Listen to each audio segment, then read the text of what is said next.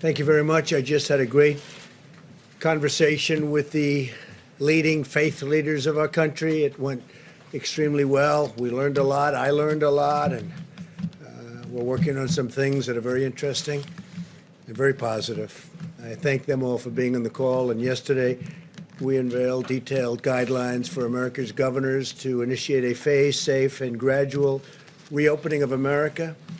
That's what's happening. The guidelines provide governors with the fact driven and science based metrics they will need to make the decisions that are right for their own particular state. To view the guidelines, you can go to the website at whitehouse.gov slash opening America. So that's whitehouse.gov slash opening America. Treasury has sent out economic relief payments to more than 80 million Americans who have their direct deposit information on file with the IRS. And an incredible uh, success it has been. If you have not received your check, please visit irs.gov, get my payment. How about that one? irs.gov, get my payment. That way, the IRS can get you your payment in days and they've done a fantastic job, I have to say.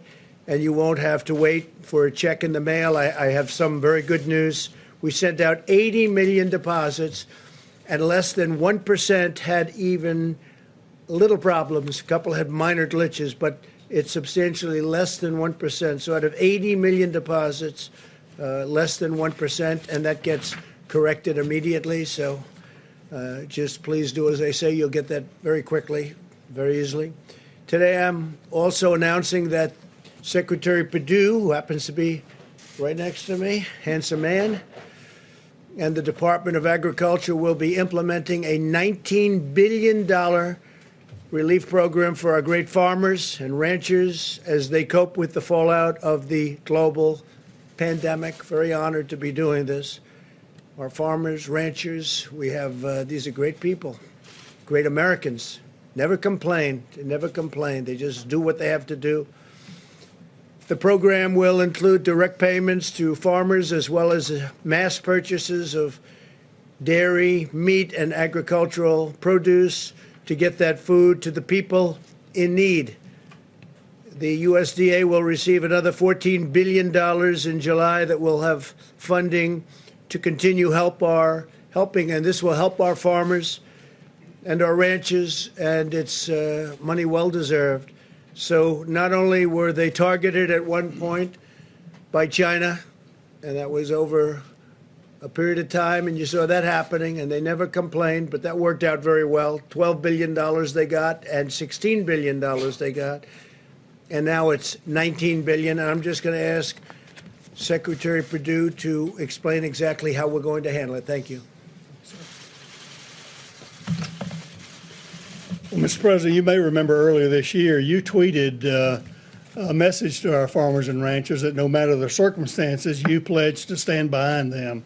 And while none of us could ever have anticipated this type of pandemic that we're currently in, I think today's announcement is proof that you put our you have our farmers' backs and that you will continue to do what it takes to support them, and they are very grateful.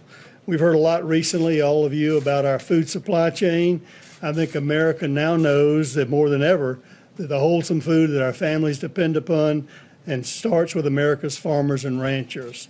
America agriculture has been hard hit like most of America with the coronavirus and President Trump is standing with our farmers and all Americans to make sure we all get through this national emergency. So today, thanks to your direction and leadership, Mr. President, USDA is announcing the Coronavirus Food Assistance Program. As you mentioned, this new $19 billion program will take several immediate actions to assist farmers, ranchers, and consumers in response to the COVID 19 national emergency. The program is really divided into two parts. One is a uh, direct payment, $16 billion in direct payments to farmers, ranchers, and producers who've experienced unprecedented losses during this pandemic. Since we wanted to get the payments out to producers as quickly as possible, we decided to use the funds in the CCC, the current funds of six and a half million billion dollars, combined with the 19.5 of COVID money, rather than wait for the replenishment of the CCC funds in July. Based on industry estimates of damage, Mr. President, it is becoming apparent that we'll need the additional CCC funds as we continue to track the economic losses. Secondly, and this is really important as well, the USDA will be purchasing $3 billion in fresh produce, dairy, and meat products to be distributed to Americans in need through our food bank networks, as well as other community and faith based organizations. Having to dump milk or plow under vegetables ready to market is not only financially distressing, but it's heartbreaking as well to those who produce them. This program will not only provide direct financial relief to our farmers and ranchers, Mr. President, but will allow for the purchase and distribution of our agricultural abundance in this country to help our fellow Americans in need. So, in recent weeks, we've seen, all of us have seen, the heroic patriotism of our food supply chain workers that have shown day in and day out doing the work to serve the needs of fellow Americans. Our farmers have been in the fields planting and doing what they do every spring to feed the American people, even with the pandemic as we speak. I want to thank you, Mr. President, for your unwavering support. They want to thank you for your unwavering support for America's farmers and ranchers. And I want to commit to you, Mr. President, and to the American people that USDA will do everything in our power to uh, implement this program as quickly and as efficiently as possible to help our farmers, ranchers, producers, and consumers during this great time of need. So thank you very much for having me here today. And God bless you. God bless America. God bless American agriculture. Thank you very much. Thank you, Sonny. So our great Secretary of Agriculture was the governor of Georgia for eight years, and the only reason he uh, isn't still there, frankly, is that he was term limited. And I said, let's get him for agriculture. You've done a fantastic job. We want to thank you very much. Eight years at Georgia. We really appreciate it. Great job. Even as we prepare to rebuild our economy, America continues to wage an all-out medical war to defeat the invisible enemy. To date, we have conducted more than 3.78 million coronavirus tests, by far the most of any country. It's not even close. In the hardest hit areas such as New York and Louisiana, we've also tested more people per capita than South Korea, Singapore, and every other country. The United States has the most robust, advanced, and accurate testing system anywhere in the world. As of yesterday, we have distributed nearly 660,000 Abbott IDs. Now, that's a uh, an incredible test. It's called the ID Now Point of Care Diagnostic Test, and it's fantastic. Uh, it's a hot. It's the hot one. Problem with this business is it's a hot one till about two days from now, because we do have a saliva test that just uh, came out and that can be self-administered, and it's uh, said to be fantastic. I want to thank Abbott Laboratories; they have been incredible. I want to thank Roche; they've likewise been incredible. Over the last several days, we've seen a dramatic increase in the number of tests conducted by hospitals and academic institutions, which have now performed nearly 600,000 tests. There's a tremendous amount of unused capacity in the states available for governors to tap. We have tremendous unused capability within those laboratories, and I hope the governors are going to be able to use them. The governors are responsible for testing, and I hope they're going to be able to use this tremendous amount of available capacity that we have. It's up to 1 million additional tests per week. When you think of that, in the next few weeks, we'll be sending out 5.5 million testing swabs to the state. Swabs can be done easily by the governors themselves. Mostly it's cotton. It's not a big deal. You can get cotton easily, but if they can't get it, uh, we will take care of it. Uh, yesterday, the FDA announced a new collaboration with United Health Group, the Gates Foundation, Quantigen, and U.S. Cotton to greatly expand the supply of essential swabs, including a new polyester Q-tip type swab for the coronavirus testing. All of these actions will help our testing capability continue to grow dramatically. So we're helping people even with swabs. We get ventilators. We're now the the king of ventilators. We have hundreds of thousands under construction. We don't need them ourselves. The governors are in great shape. If we do, we have a great stockpile that we'll immediately send to the state in need. But we've handled that situation incredibly well. I hope uh, people understand it. I wish the media would get the word out. What we've done in ventilators is amazing because they're they're big, expensive, and highly complex. Uh, we're speaking to other countries. I spoke to President of Mexico today, a great gentleman, and I told him that uh, we are going to be helping him out with ventilators, help, helping Mexico out, and we'll be helping some other countries too. We have uh, a lot of very high level, high quality ventilators, and they're here and they're also being manufactured as we speak. Following the announcement of our reopening guidelines, there have been some very partisan voices in the media and politics who have spread false and misleading information about our testing capacity. is totally false and misleading, demonstrating a complete failure to understand the enormous scope of the testing capabilities that we've brought online. And we started really from ground zero. We started from really being very, very uh, outdated and obsolete as a country from the past. And uh, I will say this if they didn't understand it, it's just really, unfortunately, I hate to say this because we've been getting along very well, but it would be false reporting because they understand the capability. And it's going to be up to the states to use that capability. The states have local points where they can go. A governor can call the mayors, and the mayors can call representatives, and everybody. Everything is perfect, and that's the way it should work, and always should work. We'll help New York and all of the other states get even better on their testing. We have to get even better. And some people think a little bit differently. There are areas where you have vast amounts of uh, area where you have very few people and almost no people are infected. And those places will be looked upon differently by different governors. And I think you're going to have a lot of news coming out about that over the next few days. I think certain states are going to um, come online and uh, they're going to start the early stages of the puzzle that we're putting together. And it's going to be together sooner rather than later. A lot of really incredible things are happening. And uh, at some point in the not too distant future, we're going to have our country back.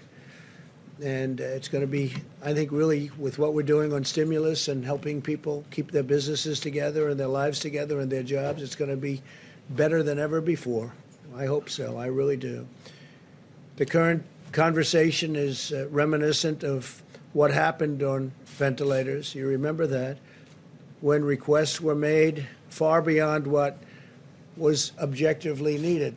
We were hearing from a certain state, and we were hearing from a lot that they needed far more ventilators. In one case, they wanted 40,000 ventilators, 40,000. It turned out that they had plenty, and they had a number of about seven or 8,000, and that was plenty. We supplied them with a lot, but that was the right number. We, we got it just about right. And if they did need more, we're ready to give more. But I think the surge seems to be over. And there are a lot of governors just doing a great job, and they're working with us, but we're all working together. Uh, the research and development that we've done at the federal level has been absolutely incredible.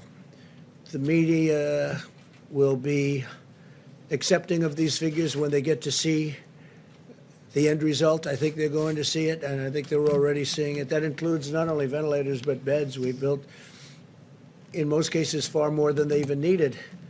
Uh, but we wanted to err on the side of caution. This is what the governors wanted. They wanted a certain amount in Louisiana. Uh, I spoke with the governor, had a long talk with him, and I said, Do "You think you'll need that final hospital?" And they actually didn't need it. We built a lot of lot of beds, so I appreciate it from the governor. Uh, and we saved building a hospital. Uh, in New York, we did, a, I think, just a spectacular job at the Javits Center. And uh, even sending the ship up became, we brought it into COVID, but they didn't, uh, they didn't really need it. It didn't get much use, but it was there and ready. It wasn't supposed to be used for that purpose. We changed it into that purpose. And uh, it was there, ready, willing, and able. Same with Javits but they didn't quite need the rooms that we, uh, the uh, beds that we, we produced. So we produced almost 2,900 beds, and uh, I think I'd rather tell you that we were overprepared that we were than we were underprepared. And that was a good faith effort by New York, I have to say that. A very good faith effort, but it's nice that we didn't need that instead of needing it. It was not very occupied, but it was ready to go. Still there should something happen, but I think they have it under very good control. As you'll hear from our experts today, we've already built sufficient testing capacity nationwide for states to begin their reopenings. And I think you'll be hearing a lot about reopenings in the coming weeks and months. Uh, most excitingly, in the coming weeks, I think you're going to see some very, very dramatic steps taken and very safely. We're putting safety first. Uh, we may be opening, but we're putting safety first. And when you look at the uh, the numbers, when you look at the possible number of death, deaths at 2.2 million people, and it could have very well been that. It could have been more. Frankly, I've been looking at numbers where it could have been higher than that. Uh, 2.2 million people dying. If you figure we lost 500,000, maybe 600,000 in the Civil War, 2.2 million people. A minimum, if we did nothing, would have been 1.6. If you cut that in half, you're talking about 800,000, 900,000, a million people dying. But we did a lot of work, and the people of this country were incredible, I have to say. And uh, I think we're heading to the other category, and that would be if we if we did work and if it was successful. They had between 100,000 and 220,000 to 240,000 on the upside, and I think we'll be substantially, hopefully, below the 100 number. And I think right now we're heading at probably around 60, maybe 65,000. And one is too many. I always say it one is too many. It's a horrible thing that happened to our country. There's a horrible thing that happened to 184 countries all over the world. There's a horrible thing, and there was no reason for it. It should never, ever happen again. In a few minutes, you'll be hearing from Dr. Redfield, Dr. Fauci, Dr. Birx, and Admiral Giroir to explain these facts in, in really great detail. Earlier this week, the FDA authorized two new antibody tests, which is very exciting, that will determine if someone has been previously infected with the virus, bringing the total to four authorized antibody tests already. This will help us assess the number of cases that have been asymptomatic or mildly symptomatic and support our efforts to get Americans back to work by showing us who might have developed the wonderful, beautiful immunity. Ultimate victory in this war will be made possible by America's scientific brilliance. Uh, there is nothing like us. There is nobody like us, not even close. I wish I could tell you stories what other countries, even powerful countries, say to me, the leaders and they say it quietly and they say it off the record, but they have great respect for what we can do. And our country is uh, at a point, a few weeks ago, think of it, four or five weeks ago, we were at a level that nobody had ever attained the best job numbers we've ever had, the best economy we've ever had. Every company virtually was doing better business than ever before. The stock market was at all time highs. And then one day they said, you got to close it up. And we did the right thing. We saved maybe millions of lives by doing it the way we did it. But we're paying a price, but that price is very unimportant compared to the number of lives we're talking about. The NIH and others are conducting clinical trials of 35 different therapies and treatments, therapies being so exciting to me because that's really like if something happens, you're going to get better reasonably quickly and without such a horrible deal as some people have to go through. To that end, today NIH announced that it is launching a public private partnership with more than a dozen biopharmaceutical companies. They're HHS, FDA, CDC, and the European Medicines Agency. They're all working together. We're working together with a lot of other countries. The partnership will marshal and coordinate the vast resources, knowledge, assets, and authorities of more than a dozen organizations and agencies to accelerate development of the most promising therapies and vaccines. The vaccines are coming along really, really well. Uh, Johnson and Johnson is very well advanced. one thing is they have to uh, having great great uh, success, but we have to test them, and it takes a long period of time. It takes probably over a year, unfortunately, but therapies likewise are coming along very, very well. Therapies are immediate when we get that. That'll be a big day. We're also equipping our medical warriors on the front lines in total. We have the Project Air Bridge, and the air bridge has been incredible. The National Strategic Stockpile and every other channel the federal government has deployed.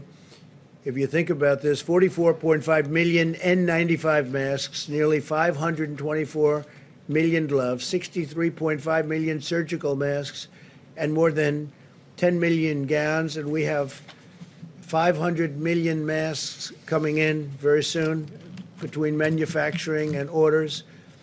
500 million masks. The last few months have been among the most challenging times in the history of our nation. This invisible enemy is tough and it's smart and it's vicious. But every day we're getting closer to the future that we all have been waiting for. I talk about the light at the end of the tunnel. We are getting very, very close to seeing that light shine very brightly at the end of that tunnel and it's happening. And I want to thank everybody in the room. I want to thank. Uh, I, I, actually want to thank some of the media. We've had some fair coverage, some really fair coverage, and I appreciate it. Uh, what I'm going to do is I'm going to introduce uh, our great Vice President, Mike Pence, and he's going to take over for a little while. I'm going to leave, and I'm coming right back, and we'll take some questions. They're going to go over our tremendous testing capabilities.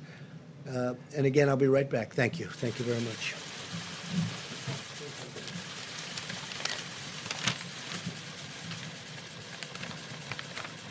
Thank you, Mr. President, and good afternoon, all. Today, as the President just reflected, it remains a challenging time in the life of our nation. But because of the extraordinary efforts of the American people, because of the strong partnership uh, the federal government has forged with states across the country, we're making progress, America. Despite the the tragic loss of more than 36,000 Americans. Um, according to our best data reporting this morning, we continue to see new cases low and steady on the West Coast, uh, and we continue to see cases and hospitalizations declining in the greater New York City area, in New Orleans, and Detroit, uh, and elsewhere. Uh, this is a tribute, first and foremost, to our our healthcare doctors, nurses, all of those working on the front lines. But it's also a great tribute to the American people who have put into practice the social distancing, the guidelines, the guidance of state and local officials. And we, uh, we hope that every American is encouraged by the steady progress that we are making. Um, we're continuing to bring, at the President's direction, the full resources of the federal government to bear. Today, the President approved a major disaster declaration for American Samoa, and now all 50 states and all territories are under major disaster declarations for the first time in American history. At this present moment, 33,000 National Guardsmen are on duty. 5,500 active duty military personnel have been deployed to nine states including 716 medical professionals, doctors, and nurses who deployed out to 14 different hospitals today. Among those were 10 hospitals in New York City, and military personnel were also serving today in hospitals in Connecticut, Texas, Louisiana, and New Jersey. Yesterday, as the President uh, reflected, uh, we unveiled the President's guidelines for opening up America again. There were two parts at the beginning of those guidelines. First, the criteria uh, that uh, we hope will guide governors in their decisions about reopening uh, their states on a, either a statewide level or a county level. And then also, we outlined what we believe would be the, the most important state responsibilities to have in place before moving into a reopening plan. For phase one, the President's guidelines, you'll recall, advised that states that have a downward trajectory in cases over a 14 day period of time and ensure that they have proper capacity in their healthcare facilities, could move to phase one with the easing of some of the social distancing and the criteria that have been in place. But for states that meet the criteria, we outline specific responsibilities, protecting workers in critical industries, particularly protecting the most vulnerable, those who live and work in senior care facilities. And we also encourage states to have a plan uh, for testing symptomatic individuals and ensuring testing to our most vulnerable populations. As the President has made clear, governors will decide the time and manner that their states uh, reopen, and we will look to support them in that effort. Uh, but as we assured the American people yesterday, the President's direction, our administration will continue to work with governors across the country to ensure that they have the equipment and the supplies and the testing resources to reopen safely and responsibly. On the subject of supplies, today we issued a letter to our nation's governors summarizing all the medical equipment and supplies that have been distributed to their state uh, from FEMA uh, between the 1st of this month and April 14th through Project Airbridge and through the Commercial Supply Network. We'll be speaking with our nation's governors on Monday and detailing that information at that time. As of April 16th, uh, as the President reflected briefly, FEMA has coordinated the delivery of millions of pieces of medical equipment, including 44 million N95 respirators, 63 million surgical masks, more than 10,000 ventilators, and of course deployed more than 8,600 federal, federal medical station beds. On the subject of testing resources, we're going to take some time to speak about our administration's approach in partnership with states to continue to expand testing across the country at this briefing. But from the very outset of this epidemic, uh, President Trump made efforts to essentially reinvent testing in America. The traditional testing in this country that takes place at CDC or at state labs uh, was designed for basically the kind of uh, diagnostic testing that is routinely required. But the president, early on in this effort, brought together the leading commercial labs in America. We forged a public and private partnership. And six weeks ago, we had performed some 25,000 tests, and at this day, we have performed 3.7 million tests. We believe that labs and hospitals are now performing more than 120,000 tests a day. And we've actually stood up a team from Walter Reed under the direction of Dr. Deborah Birx that is working around the clock to identify additional testing capacity across the country. Uh, we believe that states could actually more than double the amount of daily testing that is happening today uh, by simply activating all of the labs. And Dr. Birx will detail some of those resources today, and we'll be going over those very specifically with governors on Monday. Uh, we've also been promoting the development of new and innovative tests. We all know about the 15 minute Abbott test, uh, but uh, the FDA is currently working on an antibody test that literally could add 20 million new tests to our supply even before the end of April. I want to assure the American people that we're going to continue to work with your governors and with your state health officials to scale testing in the days ahead.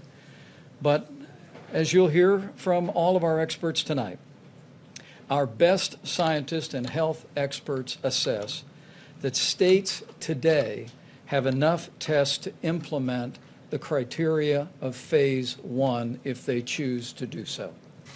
Let me say that again. The, given, the, uh, given the guidance uh, in the, the president's new guidelines for opening up America again, states that meet the criteria for going into phase one and then are preparing the testing that is contemplated by going to phase one our best scientists and health experts assess that today we have a sufficient amount of testing to meet the requirements of a phase one reopening if state governors should choose to do that. And you'll hear more detail on that in just a moment. At the President's direction, we're going to be presenting an outline of our approach to testing in partnership with states during this briefing. Our approach will continue to be locally executed, state managed, and federally supported. Dr. Fauci will give us a brief introduction to the overall approach to testing that is contemplated to deal with the coronavirus.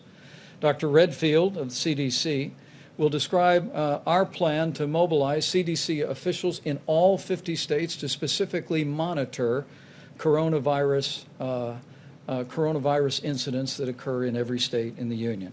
Of course, Dr. Deborah Birx will describe not only our tests, but also the current capability and the capability that we could expand to very readily. And Admiral Giroir of the U.S. Public Health Service will summarize our approach. But I want to assure the American people that at the President's direction, we are going to continue to work every single day to make sure that our states and communities have the testing they need to reopen at the time and manner of their choosing. And we're going to work every day to make sure our states have the resources and the supplies to reopen their states and reopen America in a safe and responsible way. With that, Dr. Fauci.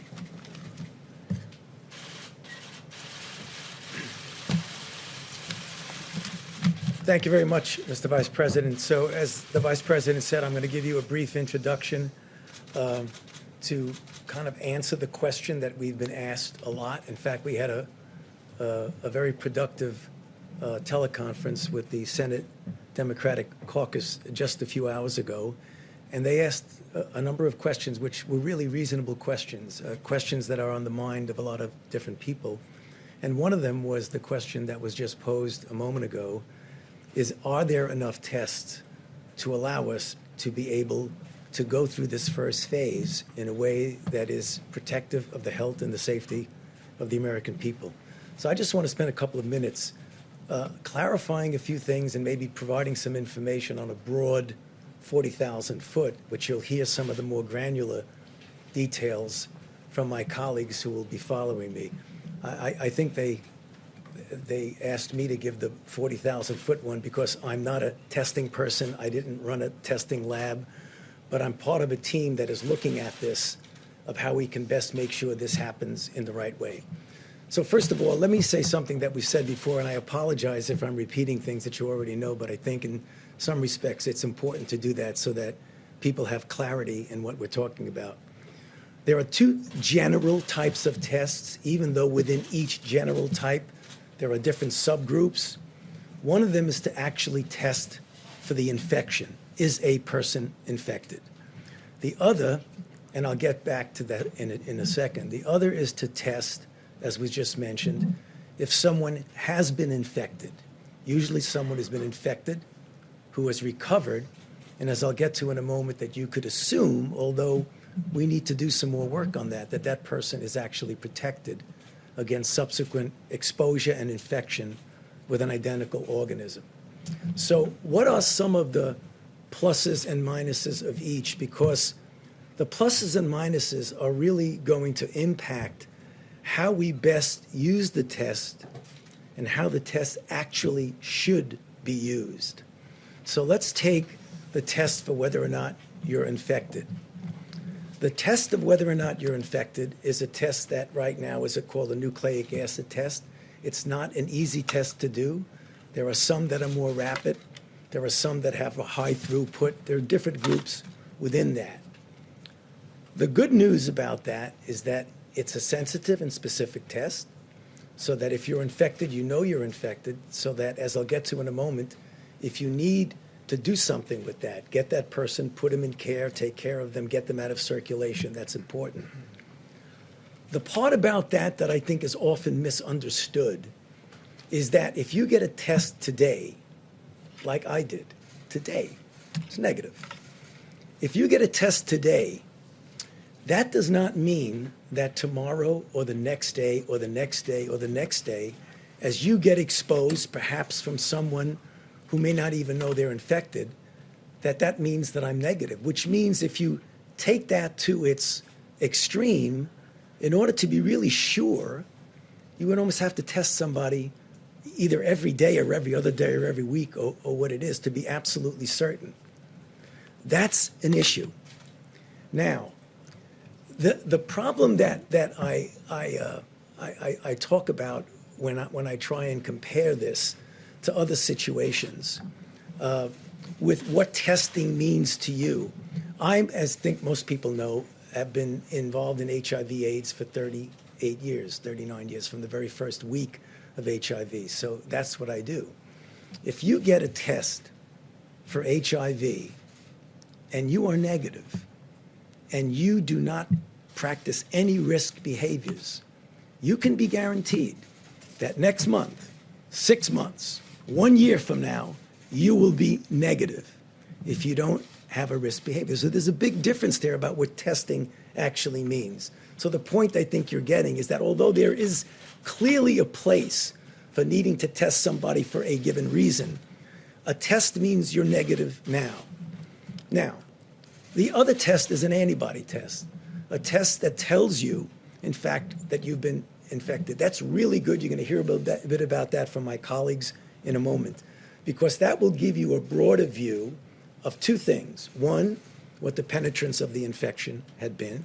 And number two, you can make an assumption, though we still need to prove that. I mean, we are assuming that if you're infected and you have antibody, you're protected. And I think that's a reasonable assumption based on our experience with other viruses. But what we want to make sure that we know, and these are some of the challenges, what is the titer that is protective?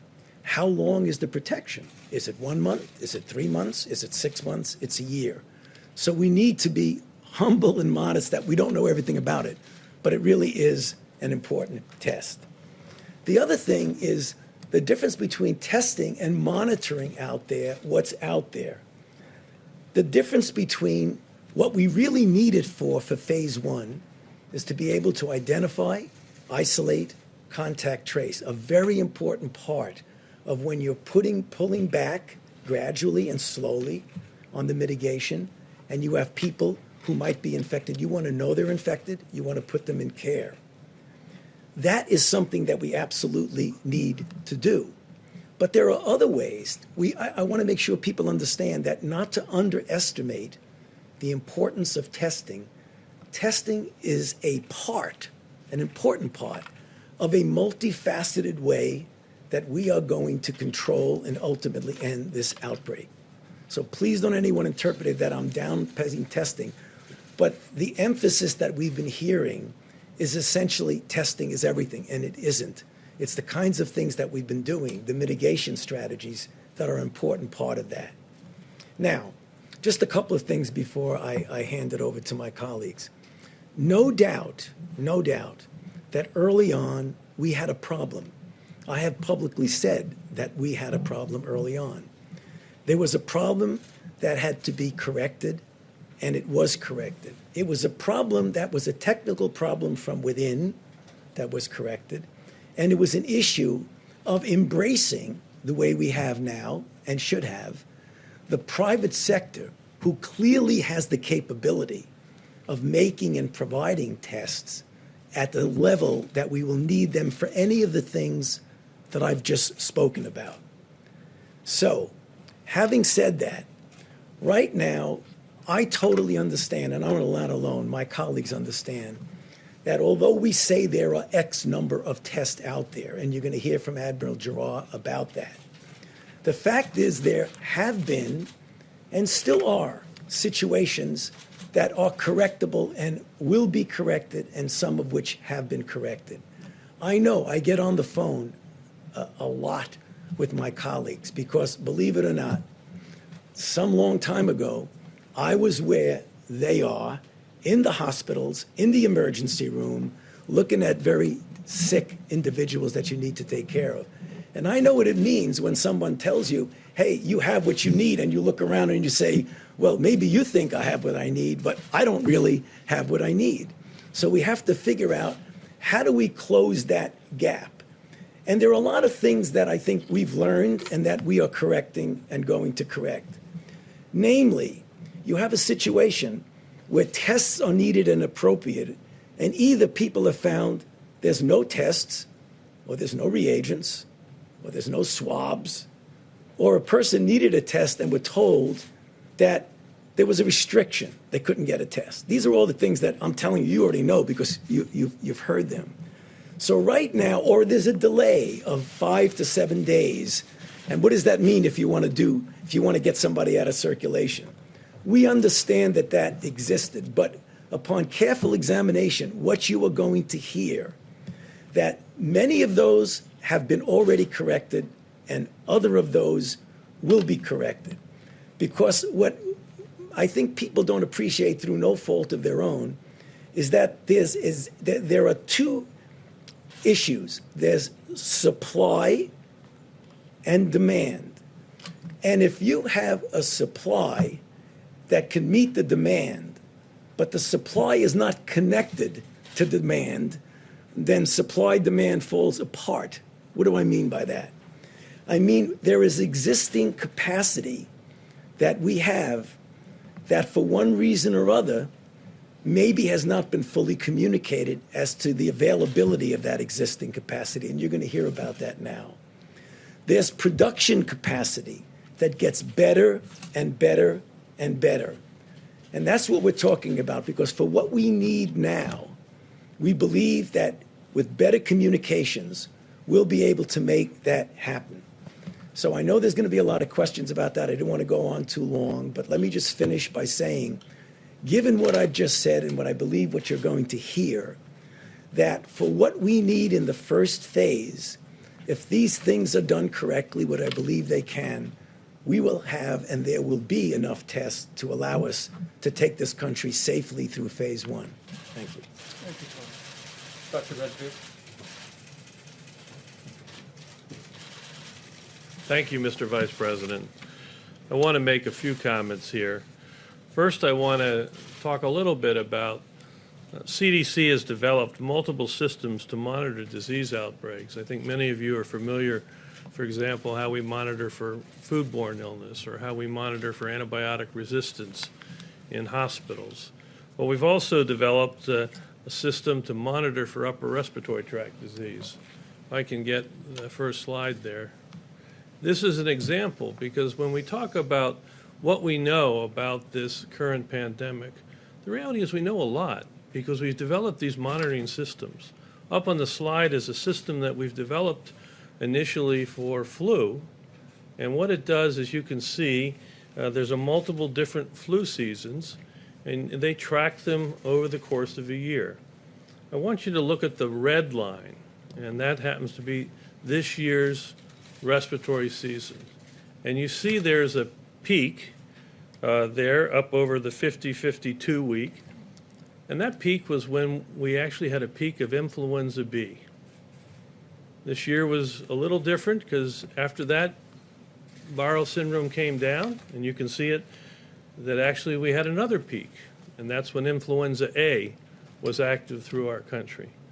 And you can see influenza A started to drop but then you saw a third peak.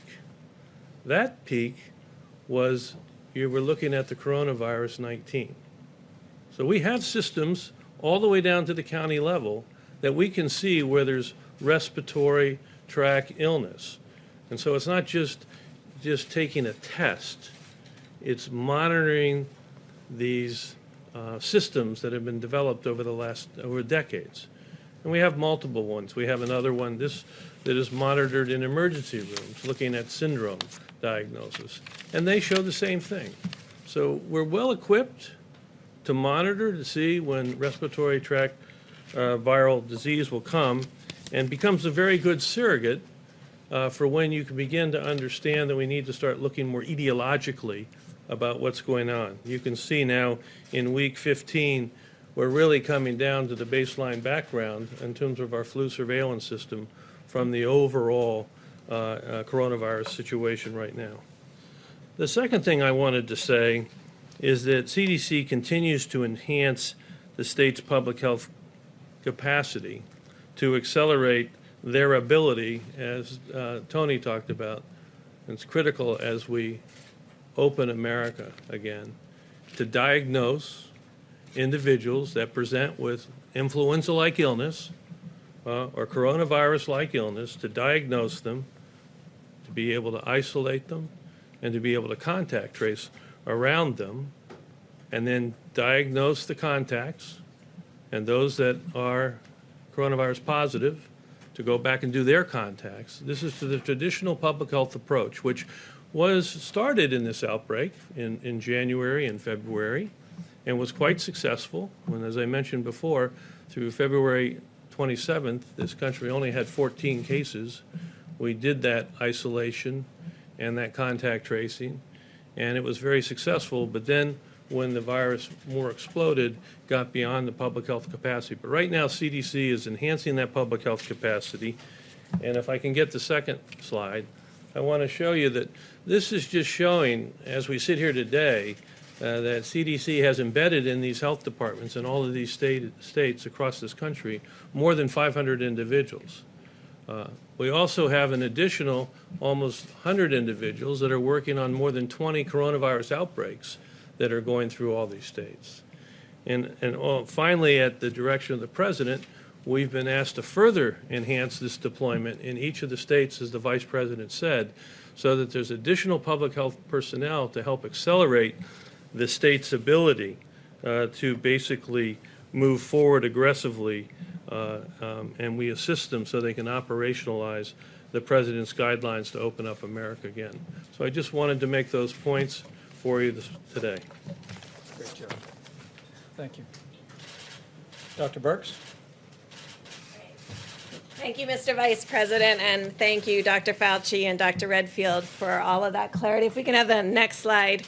Um, I'm going to go back to what um, Dr. Fauci was talking about just to emphasize those points about the two types of tests, and I'm going to talk about a third one.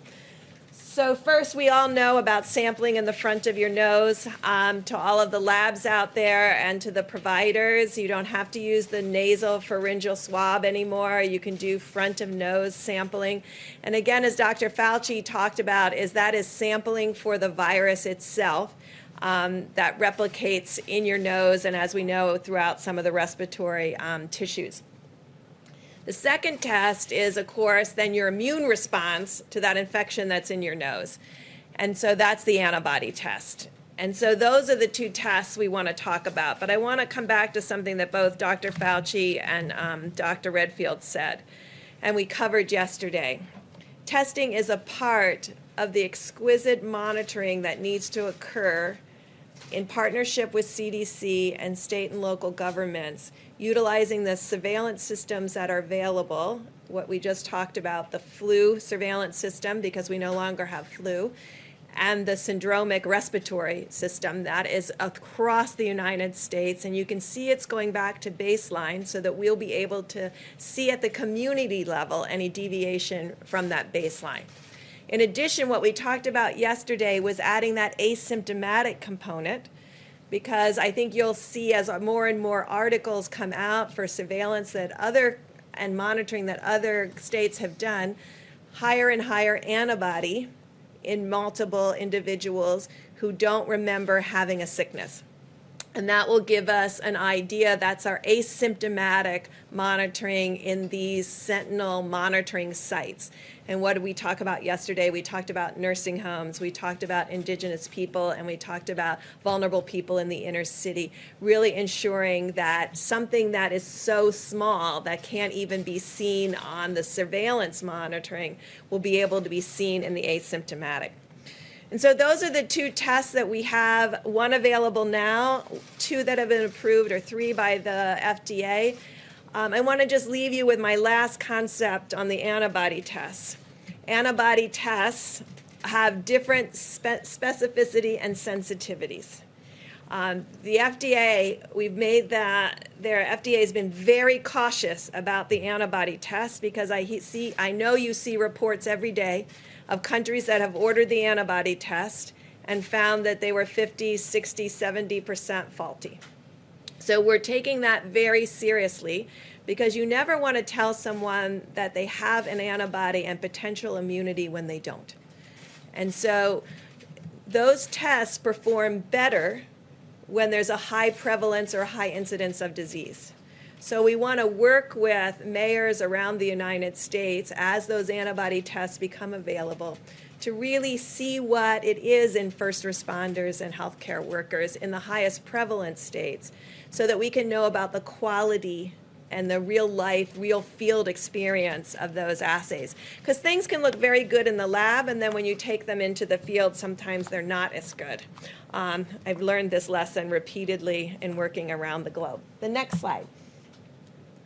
So, this is what we have asked um, commercial and diagnostic companies to be working on. Because when you talk about multi millions worth of tests, the way we do this in the United States today for strep, flu in, for influenza, and for malaria is we test for the antigen. Now, we don't know right now if you shed antigen in the front of your nose. And so that is the question that scientists and, and companies are working on right now, because that becomes a simpler test. Now, the flu test, I think many of you will look it up tonight. You will see that outside of the flu season, because of the specificity of the test, it doesn't work so well. So these are tests we're working on today that would be like a screening test. Because if you're positive on it, it's a good test. But it may miss that you actually have the flu.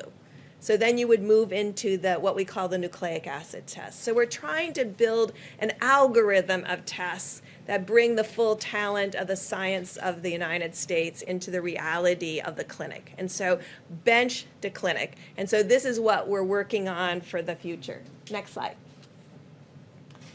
So, as I promised um, both the senators and the governors, um, this is the United States' current platform capacity. Um, designated as high and low throughput. And what do I mean by that? There's we've talked about the high throughput platforms of Roche and Abbott and others, and then we've talked about um, the GeneXpert and other machines that may be moderate to lower throughput. I want you to see how it's distributed through the United States. So these are the current testing platforms available today throughout the United States for COVID 19. And as you heard from Dr. Fauci, everything has to be working from the swab to the transport media to the laboratory to really get those tests run and the results back to the client. The next slide. So then we've looked at all of the testing capacity from those platforms, and this gives you an idea of what that capacity is. The darkest red that you can see, like in Texas and New York, those are indiv- those are states that have uh, lots of different platforms, as you saw on the pri- prior slide, and the ability, if you just add up the platforms and the potential for test, of over a million tests per month. And so this is what we're working with each of those states on unlocking that full potential. And how are we doing that? Well, we're, call, we're calling on the American Society of Microbiologists. Um, they have they work closely with 300 lab directors around the around the country. We talked with them this morning, and the Walter Reed team, who developed the entire HIV testing program for the military 35 years ago, I've called them back into service, and they're calling lab by lab to find out what are the technical difficulties to bring up all the platforms that exist in your lab. Is it swabs? Is it transport media? Is it extraction? And I just really want to thank them. They've already worked through over 70 plus of those laboratories to really understand, and the American Society of Microbiologists and the academic societies of the laboratories are working together to ensure that all of this potential can be unlocked. Next slide, please. We talked a little bit yesterday about New Orleans, and we and the president talked about how many tests New Orleans has done um, during its outbreak, which you can see now is waning. They've done throughout the last month 27 tests per thousand New Orleans and Louisianians. So 27 per thousand. So that is a good mark, and that's what um, Italy has done about 20 per thousand. So, in evaluating an outbreak and really to get control of this outbreak, they did about 27 tests per thousand. So, using that as a measure, next slide, we then looked at across all the states of the United States of America and looked for states that had 30 or more, ability to do 30 or more tests per thousand of their inhabitants in each state. And you can see that across the country, except for Oregon and Maine and Montana. Montana. I worked overseas way too long. Um, thank you all. Um, so those are the three states that we're working on building capacity in. So this is just to give you a perspective of how seriously we're taking the testing issue As we've described, we've measured every single platform in every single state. We know exactly where they are by geography, by address, by zip code, what their capacity is, what their cumulative capacity is, what their roadblocks are on not ability to run all their full capacity. And we're addressing those because each one of those is different, and you have to address each of them one by one with the governors, with the state and local labs, and with all of the hospitals.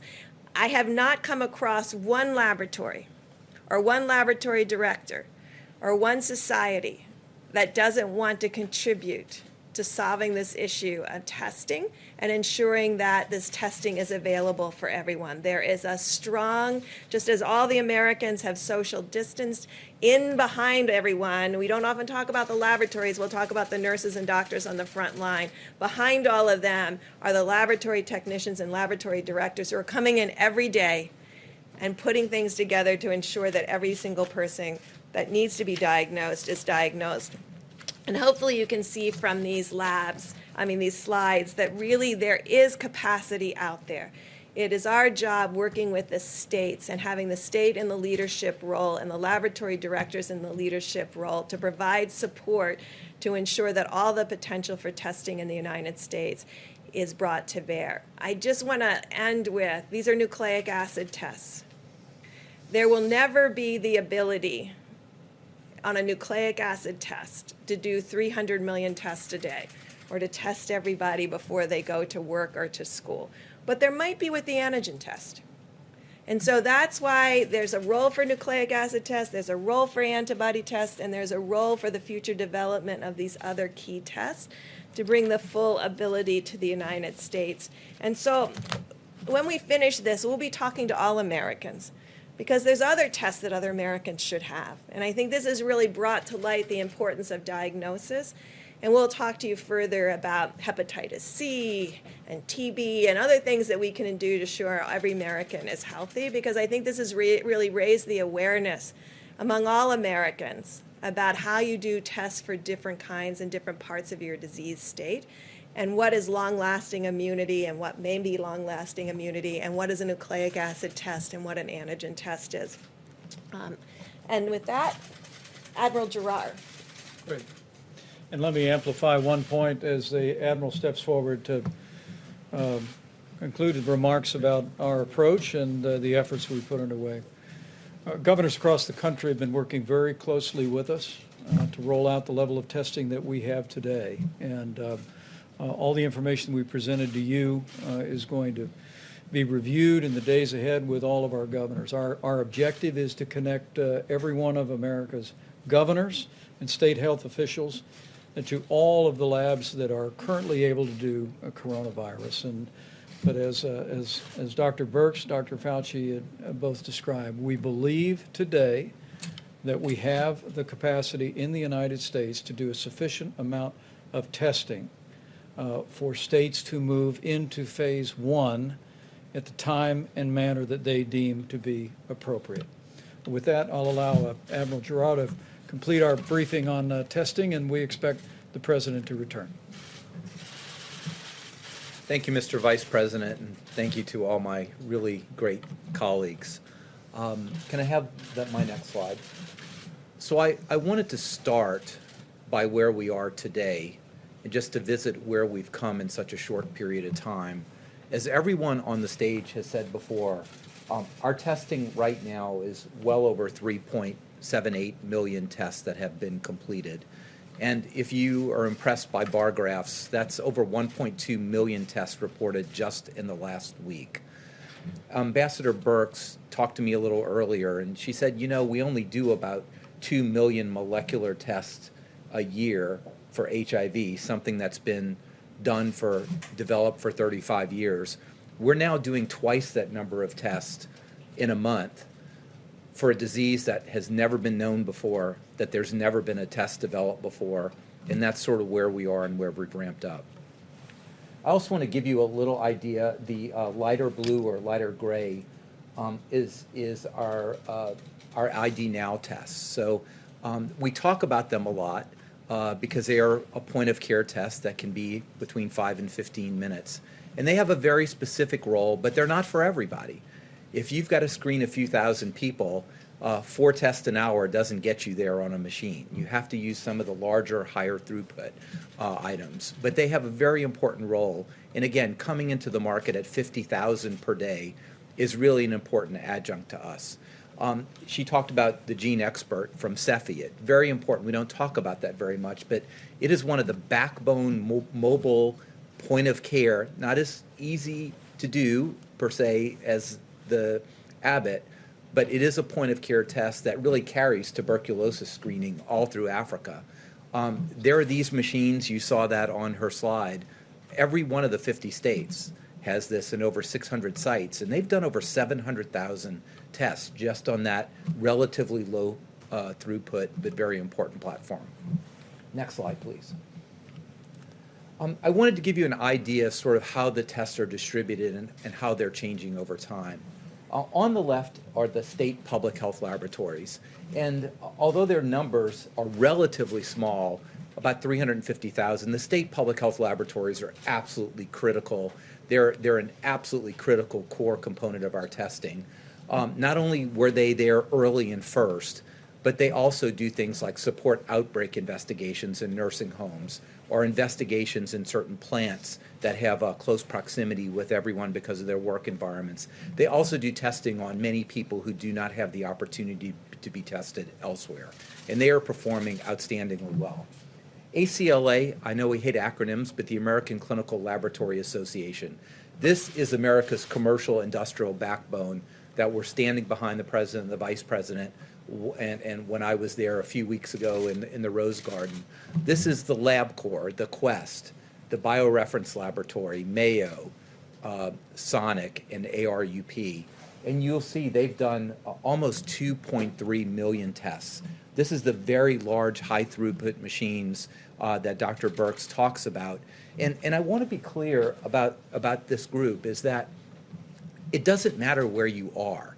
Uh, I just took one of the largest labs and I said, map out for me um, where you are with, with it, within 10 miles of where you are, every site in the country. And when you do that, within 10 miles of a site of one of these, 93% of the US population is covered.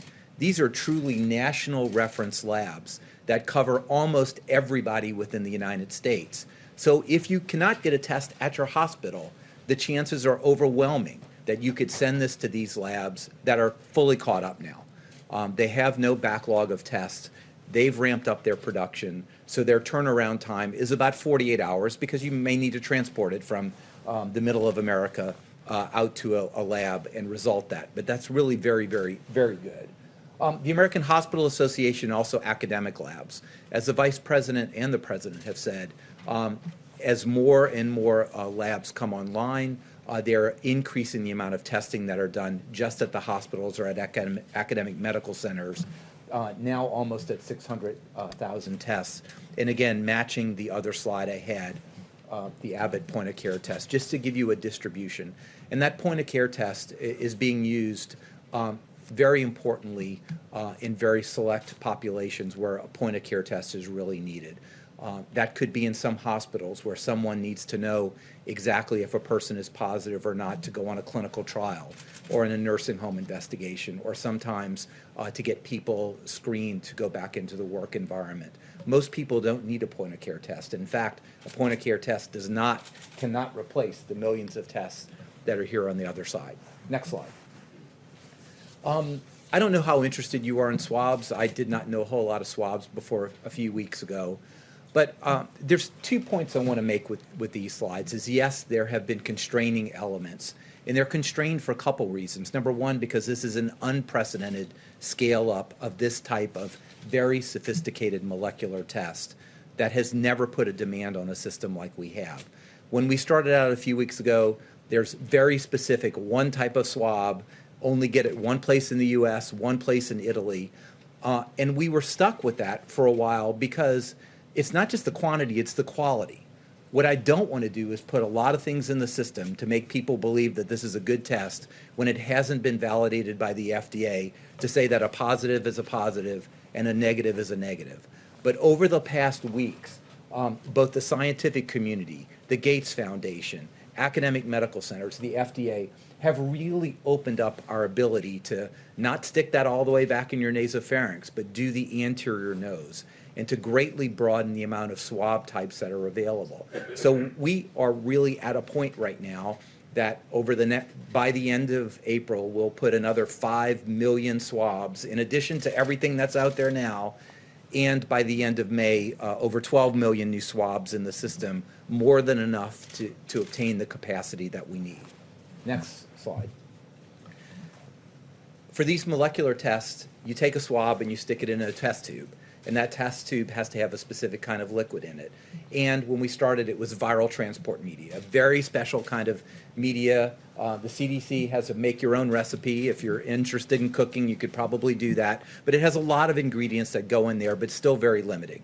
Um, we've worked with many, many different laboratories. We've worked with the FDA. So now PBS, phosphate buffered saline, uh, a kind of just uh, laboratory grade salt water can be used for this. This greatly opens the ability to expand the test to support all the capability that Dr. Birx uh, talks about. And again, by the end of April, we will have put uh, well over 5 million new tubes of either viral transport media or saline into the system. I'm, I am going to get to a conclusion here, but this was going to be more of a, a technical briefing. Next slide. So um, let's talk about the fact that the science tells us that we have and will continue to have enough tests to safely uh, go into phase one. So let me be very granular about this. We've already heard that it is beyond the possibility to test everyone in this country every day. It's, just, it's just not possible. But it's also a bad strategy because testing a person now just means they're negative now. Dr. Fauci could be positive tomorrow because it's brewing in his system right now and we don't know it, or that he contacts that. That's not the way we go about things. The way we go about things, as, as Dr. Redfield said, just, just think of the weather radar. Okay, if the weather radar is clear, you're not going to have a thunderstorm or tornado. When something pops up, that's when you've got to go to where the action is or know that your warning system is up. So, sort of think of that in the background, and I'll go specifically about that. So, that's monitoring. Let me talk about how much testing we need just for overall testing. I'm just going to give you a number. I'm not saying that this is the number that's there, but let's just take a number that we are going to enter phase one when there are 200,000 new cases per month in the United States. Don't get hung up on that. It's going to be much less than that, but let's just say 200,000 cases. So, how many tests do we need? Well, we need to test those 200,000 people to make the diagnosis, right? Everybody nod your head about that. We have to do that. Now, what's a safe number over that? You know, if everybody I test has the disease, I'm not testing enough, right? But if I test 100 people to have one person with the disease, that's probably over testing. So we kind of assume that a safe number that really gives us a good idea is if about one out of 10 people are positive. Then we know we're oversampling the population enough that we're getting all the positives. So if there's 200,000 cases, I need about 2 million tests. Okay. Now to go to Dr. Redfield's point. Each one of those that are positive have contacts that need to be traced. And on average, the CDC tells me that for every positive, there are about five contacts that really need to be traced. So let's assume that those 200,000 people have five contacts. So now we have an extra million tests. So 2 million tests out there to detect the 200,000 cases, an extra million out there to trace those contacts. So we're up to about 3 million cases. If you want to put a fudge factor, say that's 4 million tests. Okay? Those are generally done at the main hospital labs, the commercial labs, state and regional labs. All this can be done, as well as some of the labs uh, talked about by Dr. Birx. Next slide. The second group of testing fits exactly perfectly with the influenza like surveillance system that Dr. Redfield talked about. This is the monitoring, this is sort of the radar, uh, the weather radar that it would be out there. That we're not testing people who are symptomatic, we want to do testing on people who are asymptomatic. Because you can have asymptomatic carriage. You know, you could you could have this virus and shed it and not have symptoms or only mild symptoms. So what is the strategy here? The strategy here, this is an unprecedented strategy, okay? This is this is really unprecedented. But we're going to do um, pro- between three and 500,000 tests per week in the most vulnerable populations that we know that the virus could circulate. And what are they? Number one, nursing home and long-term care facilities. We know that from the history of this of this virus that that can circulate and be devastating, and it could circulate even in a way that you don't have symptoms. So we're going to survey in a very uh, controlled way, driven by the CDC, supervised by the CDC, um, surveys over, uh, it, we may not get to everyone, but surveying in the areas to cover in a selective way the 15,000 or so nursing homes. Secondly, um, we want to work in vulnerable members uh, in cities. And this is the way we think about that is community health centers. I, I'm a huge fan of community health centers that are led by HRSA. Um, there are um, there are about 30,000 uh, community health center sites. They take care of 30 million people, children, adults, elderly. They care for about one third of Americans below the poverty level. They are arrayed to take care of our most vulnerable populations. So we want to survey um, asymptomatic people in those community health centers. We also want to do in some of our indigenous population, and you know very early I was out here bringing machines to the Indian Health Service, and in fact, 1,800 members of the Public Health Service provide care uh, to the Indian Health Service, and their director and chief medical officer are both admirals in the Indian Health Service. Plus, work workplace monitoring, particularly for workplace environments that uh, may have very close contact or may have a high risk, and some of those could be agricultural facilities. So let's just total that up. We have 200,000 people who need a diagnosis. To make that diagnosis, we want to test 2 million. Okay, so that's 2 million. We're going to contact trace with a million. And let's just throw you a fudge factor of about 25% on that, so that's 4 million. And we have this background testing of about 400, uh, of about 400,000 per month. So to safely do the testing, we need to be in the range of four and a half million. You followed my numbers, because I want you to understand per month that. Pardon me? For phase one. For phase one, right, for phase one. Um, and I want to tell you that's really how it adds up, and that's where we are. Right now, we're doing about one, 1 million to 1.2 million per week. We are going to continue to push that farther and further as we open up the laboratories and we're able to open all the supplies that we need for that. Um, and I, I think that's where I would like to end. Thank you. Thank you. Uh, I'll ask the team to step back up for questions, and uh, we do anticipate, uh, as his schedule permitted, that the president will be returning momentarily. Please. You talked about phase one. Will, will, will there be enough testing for phase two? Do you have to ramp up capacity for that, or how do you deal with that? That's a very good question. All right. Yeah, that's a great question. And it, what we will be doing is monitoring how much we have to use in phase one to really help inform phase two. Um, because the really unknown in this, to be completely transparent, is asymptomatic and asymptomatic spread. And so, if we find that there's a lot of asymptomatic individuals that we find in this um, active monitoring in what we concer- are very much concerned about, the most vulnerable, then we will have to have increased testing to cover all of those all of those sites. And, and as we've made clear uh, to the governors and other health officials, we're, we're going to continue to scale the testing. Um, As the president's made clear, we want, we want governors and states to manage the testing operations in their states. We've given, uh, we've given criteria, we've given guidance for how we think that would best operate. But we're looking for the states, we're looking for the governors to manage it. But in the midst of that, all these great experts working with all these great facilities are going to continue to use that great American ingenuity to scale and increase the availability of testing uh, for states to be able to implement as they move closer and closer to that, that day the president speaks of often, where we reopen America and put all of America back to work. Mr. President? You did well. They all did well, I think. I'll bet they did. Please, go ahead. Mr. President, thank you. Uh, Earlier today, uh, Jay Inslee said that uh, your tweets uh, encouraging uh, Who said this? liberation, Jay Inslee, uh, said your tweets encouraging liberation in Michigan, uh, Minnesota, Virginia were fomenting rebellion. Wondering uh, how that squares with um, the the sober and methodical guidance that you issued yesterday. Well, I think we do have a sobering guidance, but I think some things are too tough.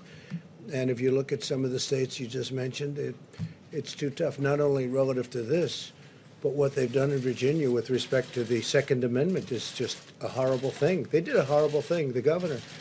And he's a governor under a cloud to start off with. So when you see what he said about the Second Amendment, when you see what other states have done, no, I think, uh, I feel very comfortable. Go ahead. Thank you, Mr. President. Just to be clear, when you talk about these states, um, Michigan, Minnesota, Virginia, do you think that they should lift their stay-at-home orders, or can you talk No, but I think elements of what they've done are too much. I mean, it's just too much. Uh, You know the elements because I've already said, but certainly a Second Amendment and Second Amendment having to do with uh, the state of Virginia, what they've done in Virginia is just incredible.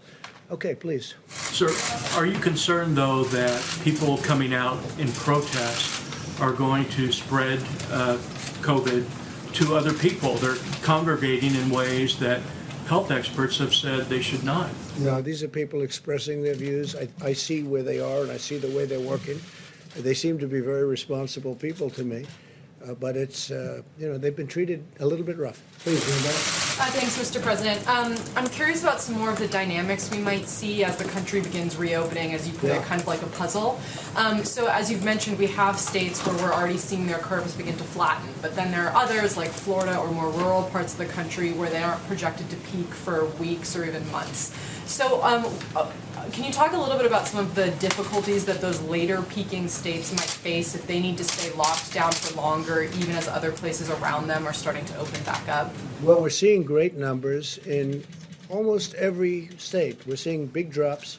We're really seeing, in terms of beds, the numbers we have to look at are the beds, the beds being occupied, people going, which is essentially people going in. That means that you have fewer people that are sick, fewer people that feel they have to go to a hospital, and those numbers are dropping really precipitously. So I think that uh, yeah, we're just seeing a lot of good signs. Now, a place like New York, New Jersey, and, and uh, certain parts of Louisiana. Louisiana has been incredible lately when you look at that drop. That drop has really been great. Uh, Michigan's had a hard time, but it's it's starting to do well. Uh, so I just think Illinois is another one. You know, you look at some of the numbers, but everyone is is dropping, and they're dropping rather quickly. We don't have any hotspot that's developed where all of a sudden you say, well, other than we did have a meatpacking plant or two where incredibly we had some you saw the number was rather incredible that took place in that plant. People could ask about that. I wonder who owned that company. Uh, it was a weird situation but generally speaking it's been very good the numbers have been uh, really improving greatly please in the back Thank you, Mr. President. U.S. intelligence is saying this week that the coronavirus likely came from a level four lab in Wuhan. There's also another report that the NIH, under the Obama administration in 2015, gave that lab $3.7 million in a grant. Why would the U.S. give a grant like that to China? Uh, the Obama administration gave them a grant of 3.7 million. I've been hearing about that, uh, and we've instructed that if any grants are going to that uh, area, we're looking at it literally about an hour ago, and also early in the morning. Uh, we will end that grant very quickly, but it was granted quite a while ago. They were granted a substantial amount of money. Uh, we're going to look at it and take a look, but I understand it was a number of years ago, right? So you when, are When did you hear? When did you hear was the grant was made? 2015. 2015. Who was president then? I wonder. Okay. Uh, yes, ma'am. And Mr. President, uh, we know negotiations are underway for the next round of funding for small businesses. Yeah. Uh, if tens of billions of dollars went in a matter of days the first time, will this next relief package be enough? Well, I think it will certainly. It's going to get us to a point that's going to be rather beautiful. We think that that will be the point, and it could be they want more, but maybe at a certain point we're going to stop.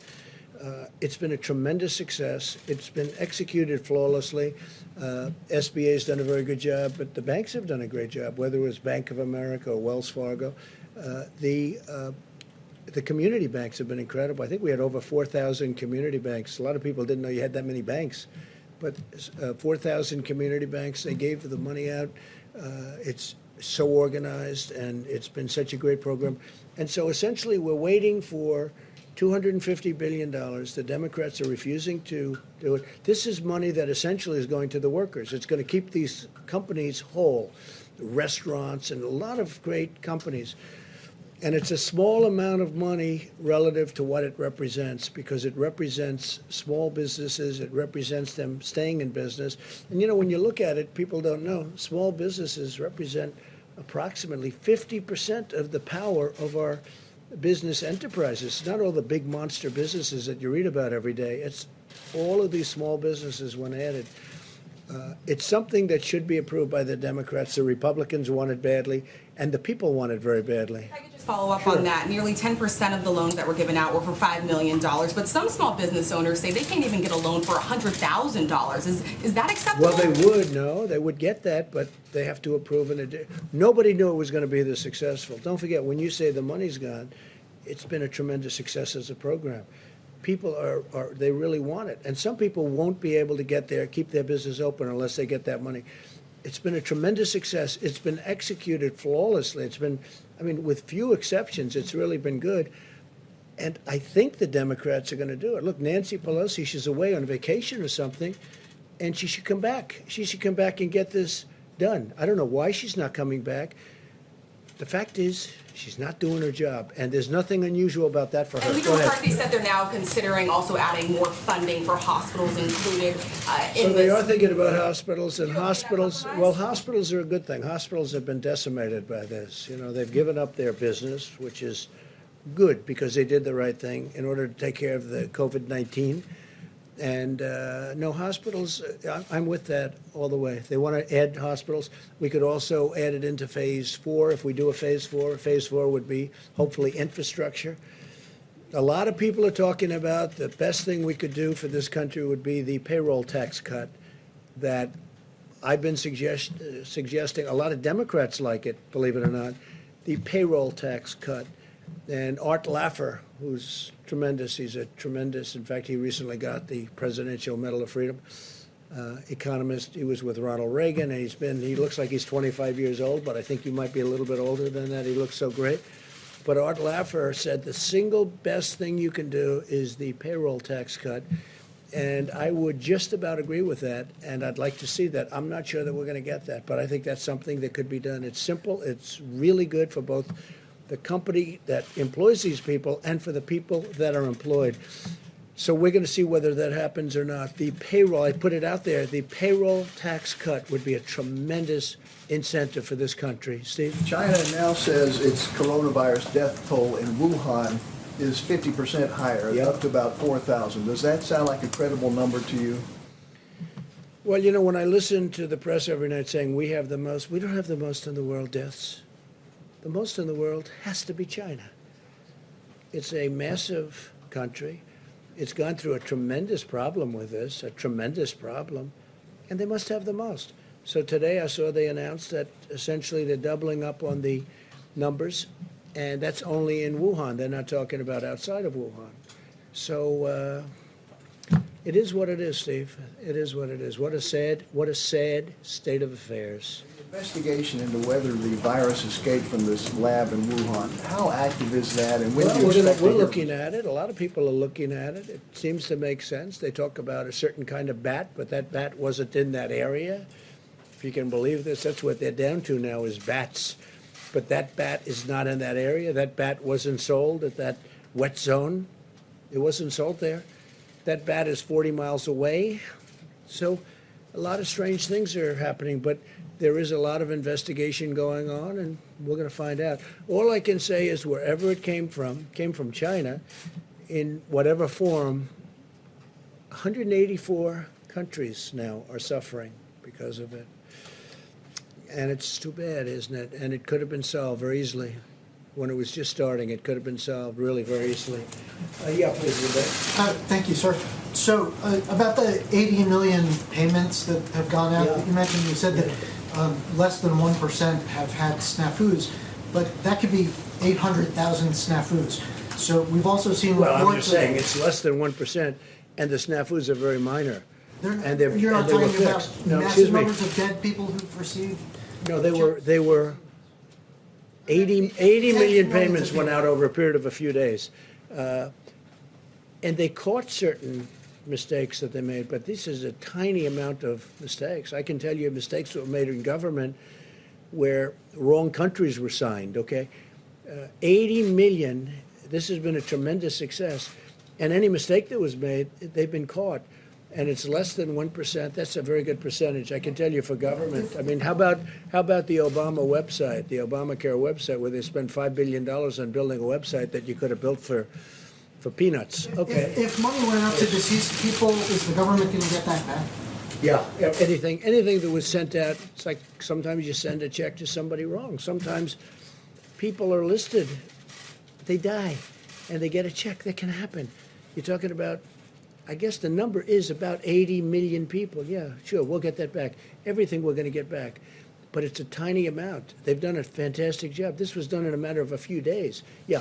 Um, your campaign said today that they are planning on resuming rallies before the election. Is there a timeline that you're looking at? Would it be restricted to certain states? Have you thought about how that would work? Well, I hope we can do rallies. It's great for the country. It's great spirit. It's great for a lot of things. It's a, a to me, it's a tremendous way of getting the word out. Uh, if you look at our uh, success rate, we've had tremendous success. We win where we have rallies, including endorsements of candidates. Our, our success rate is, I think, unparalleled. There's nothing like it. So I certainly hope we can have rallies. We'll find out. I don't like the rallies where we're sitting like you're sitting. I mean, you have many reporters outside trying to get into this room, and I come in, I'm looking at this room, and I see all this. It loses a lot of flavor. It loses to me a lot of flavor, but I hope we're going to have rallies. Uh, I think they're going to be bigger than ever. I, I will say this the rallies that we're having until we had to stop with regard to the problem that we had here, uh, the rallies were bigger than they were, I think even substantially bigger. We'd go into the biggest arena and would turn away 20, 30,000 people sometimes. In, in one case, I think they said in New Jersey, we had 175,000 people show up for an arena that holds 9,000 people. And they showed up. And the, re- the reporters even reported that. That was almost shocking to me. But I hope we can resume rallies because I think they're an important part of politics, actually. Mr. President, under your reopening plan, some workers can go back to work in phase one, but schools cannot reopen until phase two. Many parents don't have an option to work from home. So how can you get businesses back up and running as long as schools are closed? Well, I think the businesses are going to, and I think now we've given the businesses a real jolt, a real positive jolt. They're able to keep their employees. You know, without the employees, if the employees leave that area, if they leave, you know, who knows where they're going, or if they get another job maybe someplace else, you're not going to have the same business. So we gave them money to hold their employees. They're going to do that. We hope we can do $250 billion more. It's, it's absolutely so inexpensive compared to what it represents, and we hope that's going to happen. But I think, I, I really think, look, you see it with the stock market. The market was up seven or 800 points today. And if you would have told me that we would have a virus, the likes of which this world has not seen since 1917, which was the Spanish flu, where anywhere from 75 to 100 million people were killed, and that we'd have a stock market that's not far below its all time high. And it's starting to get a little low. You know, then you had a thousand point increase and a 1,200 point increase. So now we have a stock market that's at a point where it's not very far away from where it was, and we've gone through a closed, literally a closed country. Remember this also. I mean, we have had a closed economy. We had the best economy anywhere in the world by far. We had the best economy we've ever had. And remember this the dollar is very strong. And dollars, strong dollars are overall very good. But it does cause problems. It's harder to sell outside of the country, et cetera, et cetera. It's a little harder for manufacturers. Sometimes it's a lot harder. everybody wants to invest in our country. Everybody wants, and you know, we're paying almost zero in interest, like in some cases, zero. We've never had that before. People want the safety of our country. But if you would have told me that a market was where it is today, and today we had almost, I guess, more than a 700 point increase, and we're at a point which is, you know, it's not what it was, but it's not that far off. I would have told you that's got to be an impossibility. The reason that is is because there is a great pent up demand. This country's going to come back, and it's going to come back strong. We have to get rid of the virus. We've got to open up our country. We're going to open it up in quadrants. We're going to open it up as states. Some of the states should get together and they should work on their own borders and everything because you don't want to have people pouring through a border of a state that isn't infected and you have people coming per- perhaps outside. That's one of the reasons I was asking Tony uh, two days ago about masks. Well, why in Wyoming or Montana would they have to wear masks? The numbers are very good. And the reason if, if somebody comes from outside, uh, you know, which is very severe, but it's again, and it's going to be up to them. It's a recommendation, but we'll see. But if you would have told me how well we're doing after we went through the worst event of its kind since 1917, it's pretty amazing. Uh, question, Mr. please. President, about childcare, though, millions of Americans aren't sure how they can go back to work if schools are closed. Where, how can they have their The kids taken care of? Is your government soon. considering something in addition to helping employees stay employed I to help them take care of their It's kids? a good question. I, I think the schools are going to be open soon. I think a lot of governors are already talking about schools being opened. And uh, we do have to take care of our seniors because we've learned a lot about this disease. We've learned, call it a disease. We've learned a lot about this plague. And we have to take care of our seniors. We're going to take care of a lot of people. But I think the schools are going to be open sooner rather than later. And I understand, and I've spoken, some governors are already talking about thinking about getting the schools open. I have a young boy who goes to school. I'd like to see him go to school. As good as home is, it's very nice, but we'd like to see him go to school, please. Thank you, Mr. President. I agree with that point. Um, I would like to know about some of these areas that uh, you would like to open up some of these quadrants. You singled out Virginia, Michigan. They don't have a decline in cases yet. Yet you tweeted out today that you'd like to liberate them. Well, they're going to have soon, but they're very, very, very, what they've done is very powerful in terms of, I, I think, you know, you could get the same result out of doing a little bit less. What they've done to some people is very unfair. In Virginia, I'm going above and beyond what we're talking about with this horrible plague. They want to take their guns away. Okay? They want to take their guns away. That's the Second Amendment. That's Virginia. You have a gov- governor who really, I guess he should be under siege. He seems not to be. If he were a Republican, he'd be under siege. But he seems to have escaped something that was pretty bad, including what he said about birth, including what he said about many different things. But he wants to take, if you take a look at what's going on in Virginia, they want to take away Second Amendment rights, and that's what they want to do. So when you talk about liberate, or if you talk about liberation, you could certainly look at Virginia as one. Go ahead. Anybody else? Mr. President. See? Which states are ready to reopen in your mind, and how soon? Well, I don't want to go. I want to leave the governors make that decision. We're watching very closely. If we see something happening bad that we think is wrong, we're going to come down very strong on that. Very, very strong. Uh, the federal government has a lot to say. We have, we have a lot to say beyond what anyone understands.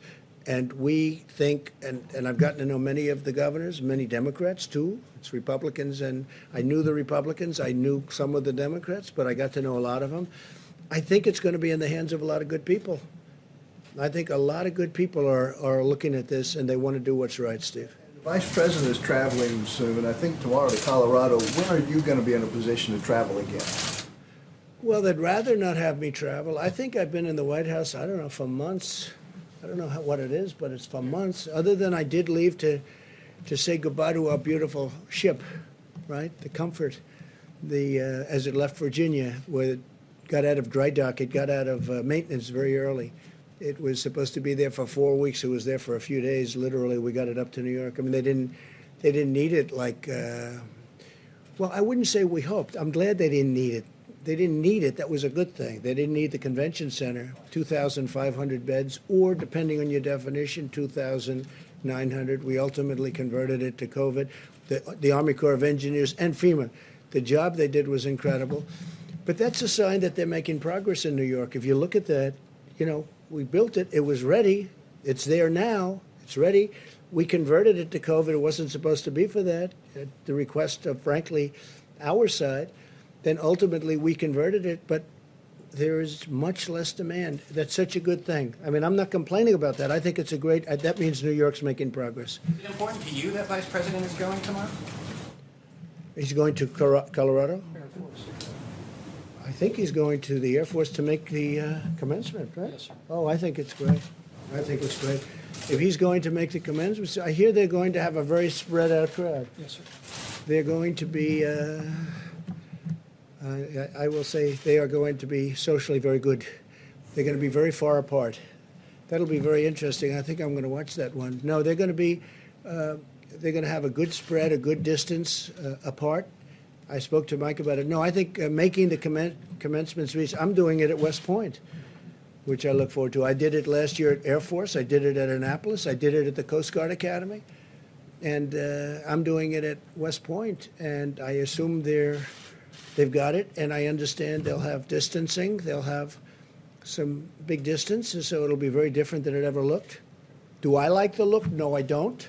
And eventually, uh, next year, they'll have a commencement which will be like it's been, like when people like this, our great admiral, has done such a great job, when he graduated from where he graduated, uh, me too, we're nice and tight.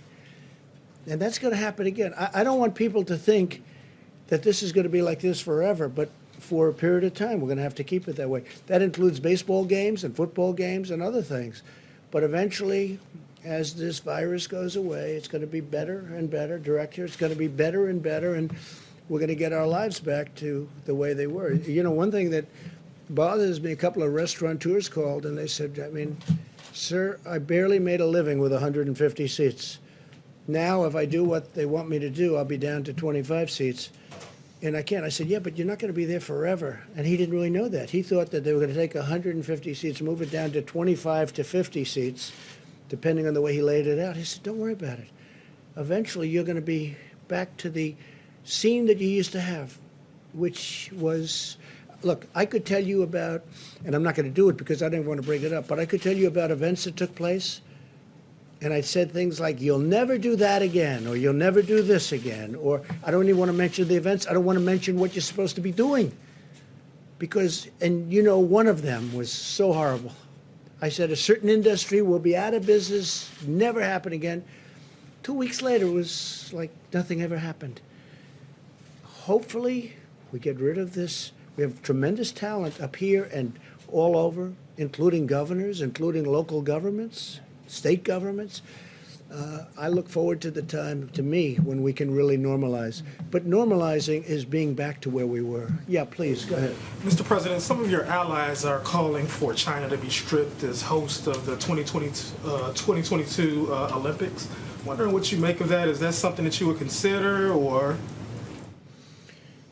So I just made a deal with China where they're going to put in 250 billion dollars of product. They're going to be they're going to be buying 250 50 from 40 to 50 billion in farm. I want to see what's happening with China. I want to see how they're doing on it. Are they fulfilling the deal, the transaction? Uh, we have a lot of discussions going on with China.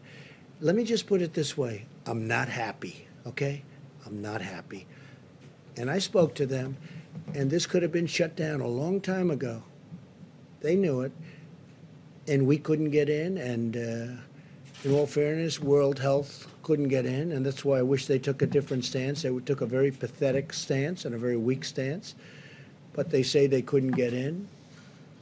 But uh, ultimately, they got in. They got in much sooner than anybody, but uh, they didn't report what was happening. They didn't report what was happening inside of China. No, I'm not happy with China. Yeah, please. Mr. President, I wanted to ask, uh, Dr. Fauci, could you address these suggestions or concerns uh, that this virus was somehow man-made, possibly came out of a laboratory in China? You studied this virus. What are the prospects of that? There was a study uh, recently that we can make available to you where a, a group of highly qualified evolutionary virologists looked at the sequences there and the sequences in uh, bats as they evolve and the mutations that it took to get to the point where it is now is totally consistent with a jump of a species from an animal to a human. So, I mean, the, the paper will be available. I, I don't have the authors right now, but we can make that available too. Follow up, sir, on the, uh, the protests that you, that we've seen the economies to open. Uh, Does that concern you, though, as a health expert, when you see folks uh, congregate, and are you worried if that's encouraged? Well, I mean, I'm, I'm looking at it from a public health standpoint. I certainly could understand the frustration of people, but my main role in the task force is to make recommendations to protect the health and the safety of the American people. And I would hope that people understand that that's the reason why we're doing what we're doing, and hopefully we'll put an end to this. Thank you. And I will say this, I'm very, very satisfied with the decision we made, listening to experts, listening to uh, my gut, uh, the, the feeling of the vice president, and, and really many others, uh, when we put it all together, I'm very, look, if we didn't do what we did at the time, we could have lost more than 2 million people. I really believe that. Uh, I could show you charts of other places that gave it a shot and they're not doing well. And I would show it to you right now. I don't want to embarrass anybody, but they gave that a shot. It's an automatic. I mean, everybody would say, let's do that until they sit down and start thinking. And we could have lost more than 2 million people. We could have lost more than 2 million. It Could have been much more than that, by the way. We have one that says from 1.6 to 2.2, but it could have really been more than that. But I looked at one in particular, one country in particular, uh, that is uh, using the herd mentality, not working out very well. Now, with all of that being said, we have to get back to work. We've uh, we'll be crossing lines very soon. In many cases, in some cases, we're well on the way down. Uh, in other cases, we're right at the top and heading down. We're heading in the right direction. Uh, I saw some numbers from New Jersey, which was having a very tough time at starting. He's he's doing a terrific job, the governor Phil Phil Murphy, uh, starting to get some really good signs. Uh, I looked at some of the New York numbers. They're starting to get. They've been devastated, obviously, but some really good things are starting to happen. So, um, if we would have done something different, first of all, it would have would not have been sustainable. You would have had people they would have been furious at you and me and everybody up here. They, it would not have been sustainable. Because you look at some of the hospitals as an example, a certain hospital right near where I grew up in Queens, and uh, you had body bags all over the floor of that hospital. You know the one I'm talking about. All over the floor of the hospital. Now multiply that times 12 or 15, because that's the kind of numbers you're talking about 12 or 15. And uh, it would not have been it would not have been a lot, there would have been an insurrection. Nobody would have, nobody would have understood that. Whereas right now, nobody can be blamed, and there is no blame. We're all in a situation that was caused that should have been solved long ago. It could have been solved probably very easily. Look, this is a tough enemy, but probably very easily if a certain country did what they should have done. And we're just starting to learn those facts. But what we did was the right thing. What we did was the right thing. With that being said, we want to get back and we want to, we're going to be opening up states. They're being opened by very capable people. It's also point of sale, as they say in a different business. It's the point, they'll be able to look at that, you know, where the testing is taking place. We're going to help them with the testing. We've developed some tremendous tests over the last little while, and we're going to work with the states, and we're going to help them but they know every inch of land in their states. I watched the governor of Arkansas, Asa. You saw that. He, I thought he was terrific. I watched uh, the governor of Oklahoma over the weekend being interviewed. He was terrific. They've done it a little bit differently, and they've done it tight, and they've done it strong, and they were very prepared, and they have more beds than they needed, and that's a good thing.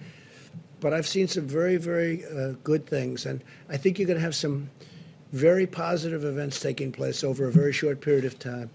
And I think with that, we'll see you tomorrow. But really, this has been uh, this has been a situation where a lot of great people have been involved and a lot of great decisions have been made. Thank you all very much. Thank you. Thank you. So there will be a briefing.